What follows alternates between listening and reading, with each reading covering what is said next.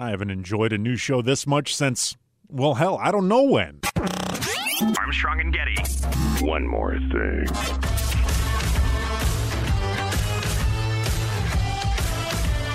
Oh, baby. Devs. Let me tell you about devs. What do you guys know about devs? Well, we'll get into that a, a little bit later, but uh, I was trying to think what was the last new show that just really came out of nowhere and, and kind of knocked me back a little bit, and it was probably Mr. Robot.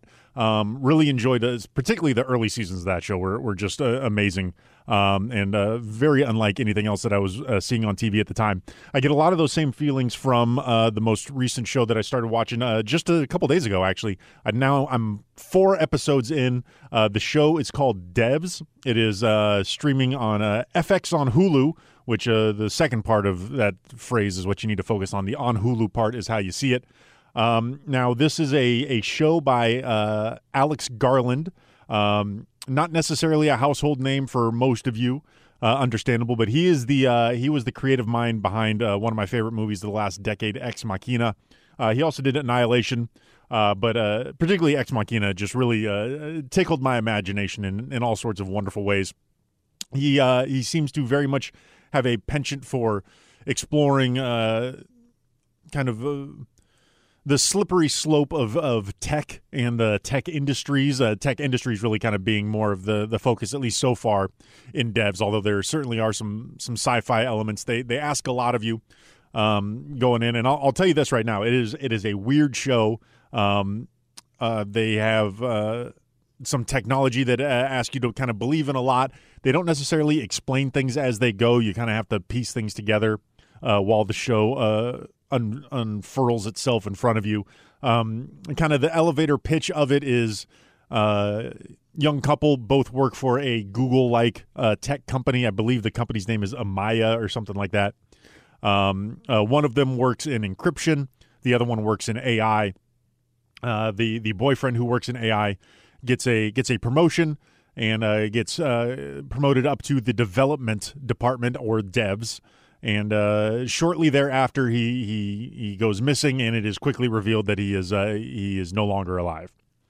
And uh, the the girlfriend who also works at this company is now kind of taking it upon herself to figure out what's going on because she doesn't quite believe the story that she's being told by the company. Um, despite some pretty compelling evidence to to what happened, she something just doesn't feel right, and so she wants to get to the bottom of it. So it's got all these good kind of detective mystery sort of things to it uh, that I that I always love in stories, combined with the the sci-fi uh, elements of it, and just the really unique and not really as in very unique, but because I know that's that's uh, that's derivative. Uh, but uh, he is really a visionary sort of director, where uh, Alex Garland has a a very distinct look to a lot of his things. Um, this one kind of starts off a little bit more on the mundane, right? It's a couple wakes up, you know, kind of goes to work and la di da, but then you quickly kind of get uh, teleported um, to these really kind of far out there uh, tech havens where you know these super powerful computers are doing super powerful computery things. Um, what it is they're trying to accomplish, what it is they even think this would be good to use for. Uh, is interesting. I, am trying to dance around some of the specifics of the of the show because it's the first time I've talked to you about it. I'm trying to remain as spoiler free as I as I can be because this is more of just a hey, I want you guys to watch this as well so we can kind of talk about this together. Maybe I'll alternate between discussing Better Call Saul and this as they are both uh, currently just releasing new episodes, and then once those both those seasons run out, we'll figure out what to do with this One More Thing podcast from there. Oh yeah, I forgot to tell you, it's the the Friday edition of the One More Thing podcast where I kick Jack and Joe out of the studio uh, we're practicing our social distancing, uh, at least uh, in, as far as this podcast is concerned. And uh, I hope uh, all you guys are, are, sheltering in place and, and not going stir crazy.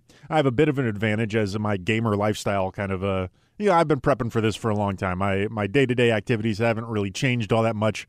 Um, uh, a lot of my friends I engage with over the internet, anyways um, even friends, uh, real life friends that I've known since high school. We still, you know, kind of congregate and talk to each other over the internet as we as we play a game.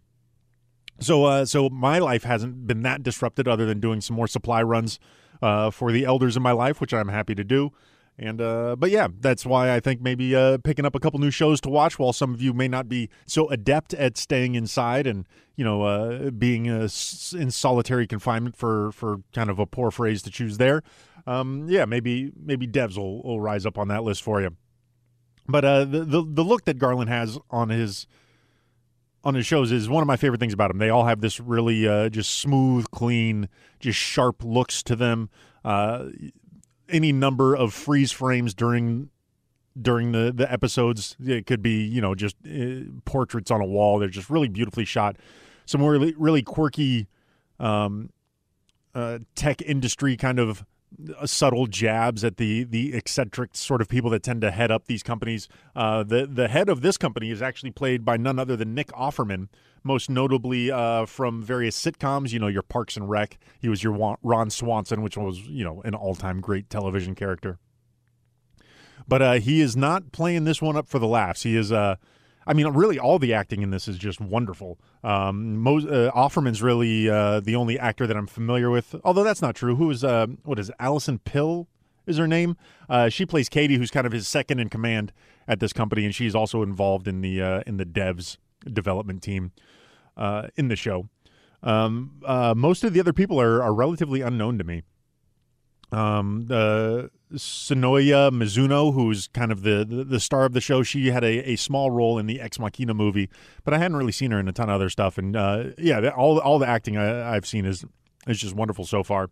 Uh, and uh, the show does a great job of kind of bringing you along, and it's it's playing with some some sci-fi uh, techie stuff. It's got kind of some real world working stuff uh, with the you know real world work and stuff as far as it goes to work for a tech company, but from the perspective of the employer as well as the employee. And it's also got some uh, some. It seems to be toying with some very uh, interesting political kind of philosophical discussions as uh, Nick Offerman's character Forrest, the the head of Amaya, is already seemingly being uh, kind of squeezed by senators that he's uh, he's raised money for in the past. Um, they certainly want access, if not outright control, of whatever cool techie stuff that he's got working on in the devs department. Does this have national security implications? Um, uh, you know, who who else is trying to get their hands on on what's going on in this this weird floating gold cube that they that the devs department is is located in? Um, and uh, and yeah, I, I'm I'm thrilled for this show. I can't wait for more episodes to get released. I, I kind of churned through the the ones that were already there um, in a in just a couple couple days as as it was riveting.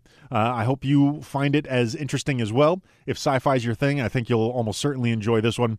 Uh, but yeah, the, the the Nick Offerman performance, even if you're not a sci-fi fan, might be worth checking out just because it's it's it's kind of weird and seeing him doing that sort of thing. And uh, if you're not familiar with the the other works of uh, Alex Garland.